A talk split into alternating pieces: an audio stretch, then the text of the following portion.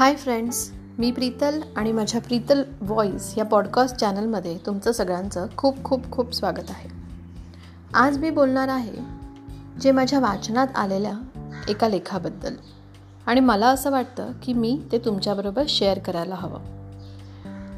रविवारी दिनांक सतरा जानेवारी दोन हजार एकवीस ह्या महाराष्ट्र टाइम्स या पेपरमधल्या पेज नंबर आठवर सुजाता बाबर यांनी एक लेख लिहिला आहे. आणि हा लेख अतिशय माहितीपर असा आहे. अंधार काळोख याबद्दल आपण किती तिटकारा करतो ना? अगदी चिडचिड होते जेव्हा आपल्याकडची लाइट जाते.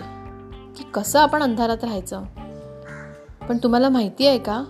की हा काळोख आपल्यासाठी किती गरजेचा असतो. आणि ते मला कळाले हा लेख वाचल्यावर. तर थोडक्यात मी तुम्हाला या लेखाबद्दल सांगते.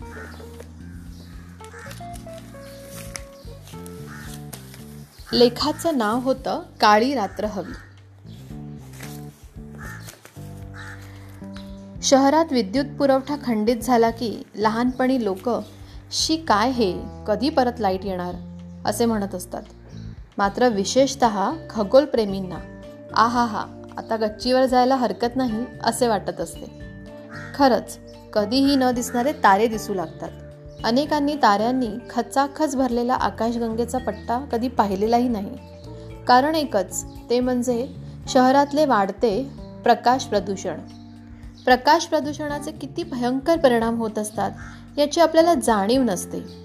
पण अनुभव यायला लागल्यावर मात्र झोप उडते जी आधीच या प्रकाश प्रदूषणाने उडवलेली आहे.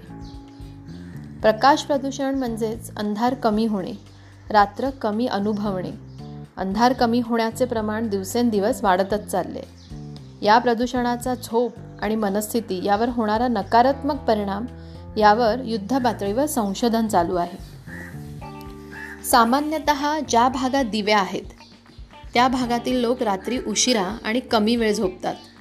सर्वेक्षणात आढळले आहे की या भागातील लोकांमध्ये चिंता आणि मानसिक विकार जास्त प्रमाणात आहेत.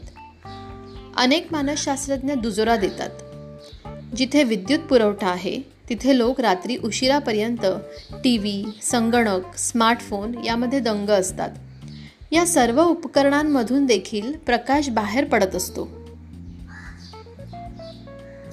तोही घातकच असतो.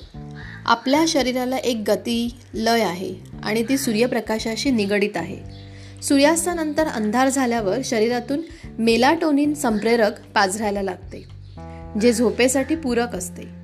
मात्र आपल्या आजूबाजूचा उजेड या संप्रेरकाच्या निर्मितीवर परिणाम करतो. साहजिकच झोप कमी होते आणि त्याने चिडचिड काळजी अस्वस्थपणा गोंधळलेपणा वाढतो. त्यामुळे उशिरा उठणे साहजिकच उशिरा उठल्यामुळे नैसर्गिक कोवळा सर सूर्यप्रकाश शरीराला मिळत नाही. नैसर्गिक प्रकाशाच्या लईमध्ये आपला थकवा आणि उत्साह देखील नियंत्रित केला जात असतो.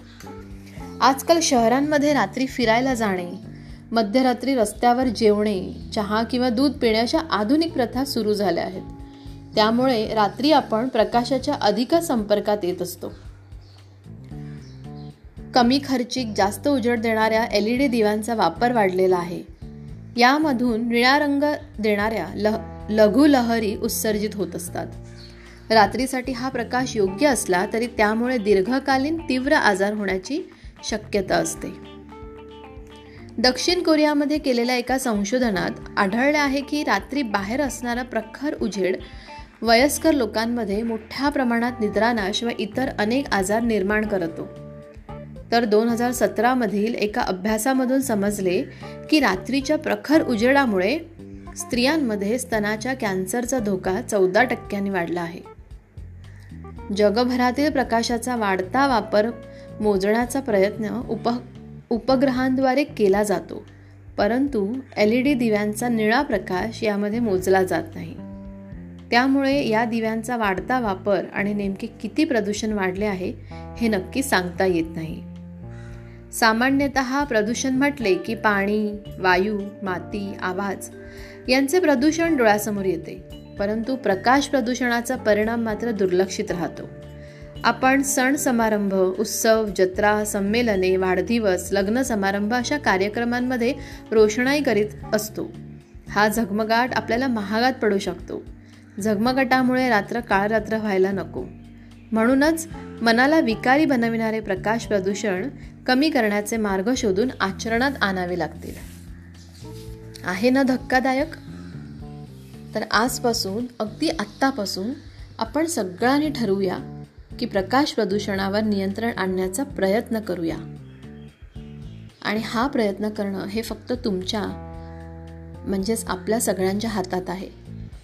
आणि मला नक्की खात्री आहे की मानवाने जसे नवनवीन शोध लावून निसर्गाच्या बरोबर चालण्याचा प्रयत्न केला तर हे सगळे प्रदूषणही नक्कीच कमी होतील किंबहुना नष्ट होतील. पण त्याच्यासाठी मानवाला गरज आहे निसर्गाच्या हातात हात घालून चालणे ना की त्याच्या पुढे चालणे.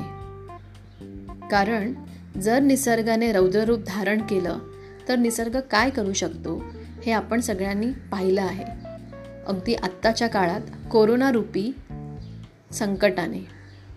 आणि म्हणूनच निसर्गाच्या हातात हात घालून हे सर्व प्रदूषणं आपण नष्ट करू शकतो पण त्याच्यासाठी आपल्या मनाची तयारी हवी आणि ती करण्याची जिद्द हवी.